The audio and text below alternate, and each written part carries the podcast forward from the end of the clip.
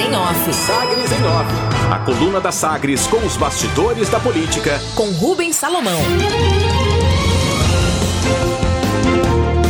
Goiânia e Aparecida negociam com Pfizer, Moderna e AstraZeneca para compra de vacinas. Em diferentes estágios de avanço e com processos independentes, as prefeituras de Goiânia e Aparecida de Goiânia tomam como base a decisão do Supremo Tribunal Federal, STF, para realizar negociações próprias com laboratórios para adquirir lotes de vacinas contra a Covid-19.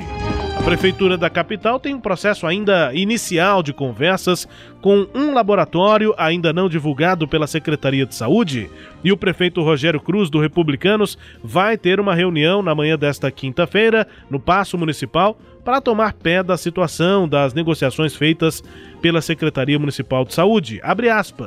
Nosso interesse é vacinar toda a população o mais breve possível para isto, vamos iniciar tratativas com grupos que pretendem nos fornecer doses suficientes e com eficiência comprovada, fecha aspas, afirma Rogério Cruz aqui à coluna. Prefeitura de Aparecida de Goiânia tem negociações mais avançadas, com pelo menos três laboratórios: a Pfizer, Moderna e AstraZeneca, para compra da vacina, já que iniciou essas tratativas ainda no fim de 2020.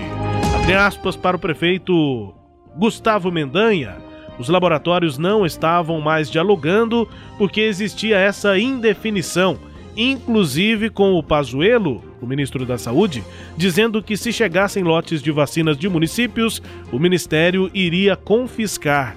Com essa nova posição do STF, todo mundo fica mais tranquilo para avançar. Fecha aspas aí para o prefeito de Aparecida de Goiânia, Gustavo Mendanha, do MDB, que retomou então nesta semana negociações com os laboratórios. Essa retomada aconteceu já na terça-feira, dia 23, ao federal formou maioria pela autorização à compra independente de vacina por estados e municípios novas doses. O diálogo de Aparecida de Goiânia com o laboratório AstraZeneca estava entre os mais avançados e a prefeitura indica a compra de 17, entre 17 e 22 mil vacinas em um primeiro lote. Mas Gustavo Mendanha considera a que autorizar primeiro, a gente compra.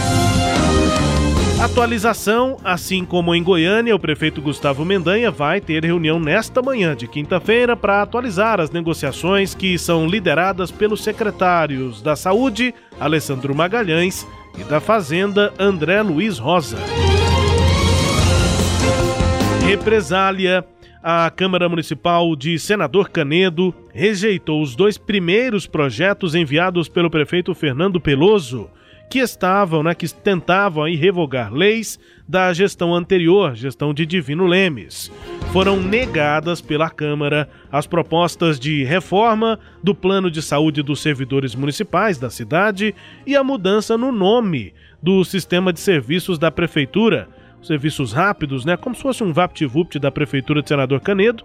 A prefeitura queria mudar o nome para o nome hoje é de Ligeirinho mas a Câmara negou. Os dois primeiros projetos foram rejeitados pela Câmara de Senador Canedo. A mudança no plano de saúde da cidade buscava revogar uma determinação para que a gestão municipal banque despesas do IAMESC, que é o Instituto de Assistência à Saúde do Servidor Público de Senador Canedo. Hoje, pela lei, o Instituto é obrigado a custear tratamentos de doenças degenerativas e a atual gestão tentou revogar essa lei. As derrotas foram causadas principalmente pelas insatisfações de vereadores. Eles não têm sido atendidos nas demandas por cargos na gestão municipal.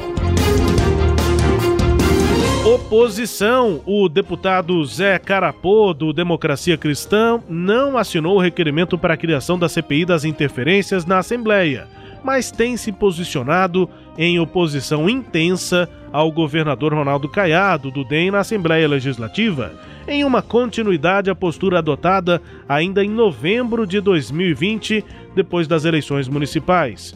Na retomada dos trabalhos nesta semana, o parlamentar Zé Carapô chegou com críticas à gestão e cobrou a redução do ICMS dos combustíveis, prometida na campanha de 2018.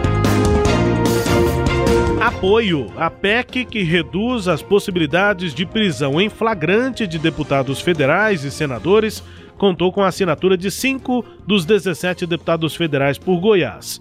Adriano do Valdi, do PP, Dr. Zacarias Calil, do DEM, José Mário Schreiner, do DEM, ele que agora é vice-líder do governo na Câmara, além de Lucas, Lucas Virgílio, do Solidariedade, e Vitor Hugo, do PSL. A proposta de emenda à Constituição, essa PEC, estabelece que a prisão só será permitida caso esteja relacionada a crimes inafiançáveis e é uma reação da Casa, da Câmara, à prisão do deputado federal Daniel Silveira, do PSL do Rio de Janeiro.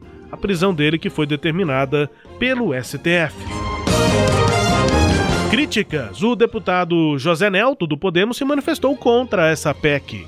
Segundo, ele, segundo o deputado, ela foi feita e apresentada às pressas e não se pode transformar imunidade em impunidade enquanto a PEC do foro privilegiado segue parada há anos.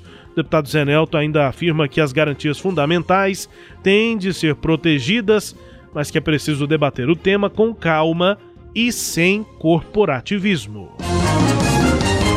Destaques de hoje da coluna Sagres em Office Leide Alves. Pois é, Rubens, é, essa PEC, né, que pretende acabar com a. ou estabelecer regras para a prisão de deputado, ela teve uma, um início de tramitação assim sui generis, né? Ele foi apresentado na terça-feira e ontem já foi aprovada a admissibilidade dessa PEC, né? ela já entrou na pauta e começou a ser discutido. Foi tão rápido que dois partidos, o PSOL e o Novo, se manifestaram ontem criticando o, a rapidez com que o presidente Arthur Lira pretende aprovar esse projeto.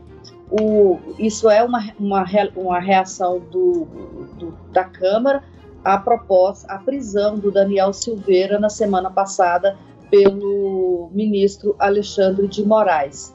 É, a, a, o projeto ele também foi visto com muita desconfiança, né? lá no STF.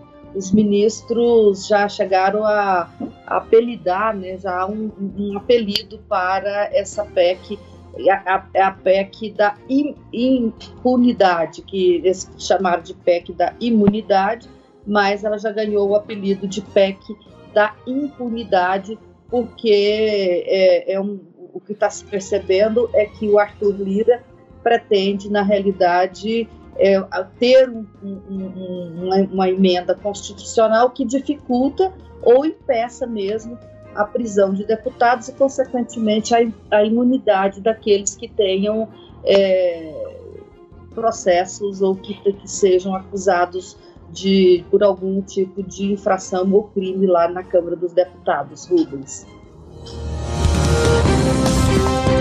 Destaques de hoje da coluna Sagres em Off, com as análises de Cileide Alves, a coluna que também é podcast, está no Deezer, no Spotify, no SoundCloud, também nos tocadores de podcast do Google e da Apple. Com todo o conteúdo no sagresonline.com.br. Sagres em Off. Sagres em Off. A coluna multimídia. Acompanhe ao longo do dia as atualizações no www.sagresonline.com.br. Sagres em Off.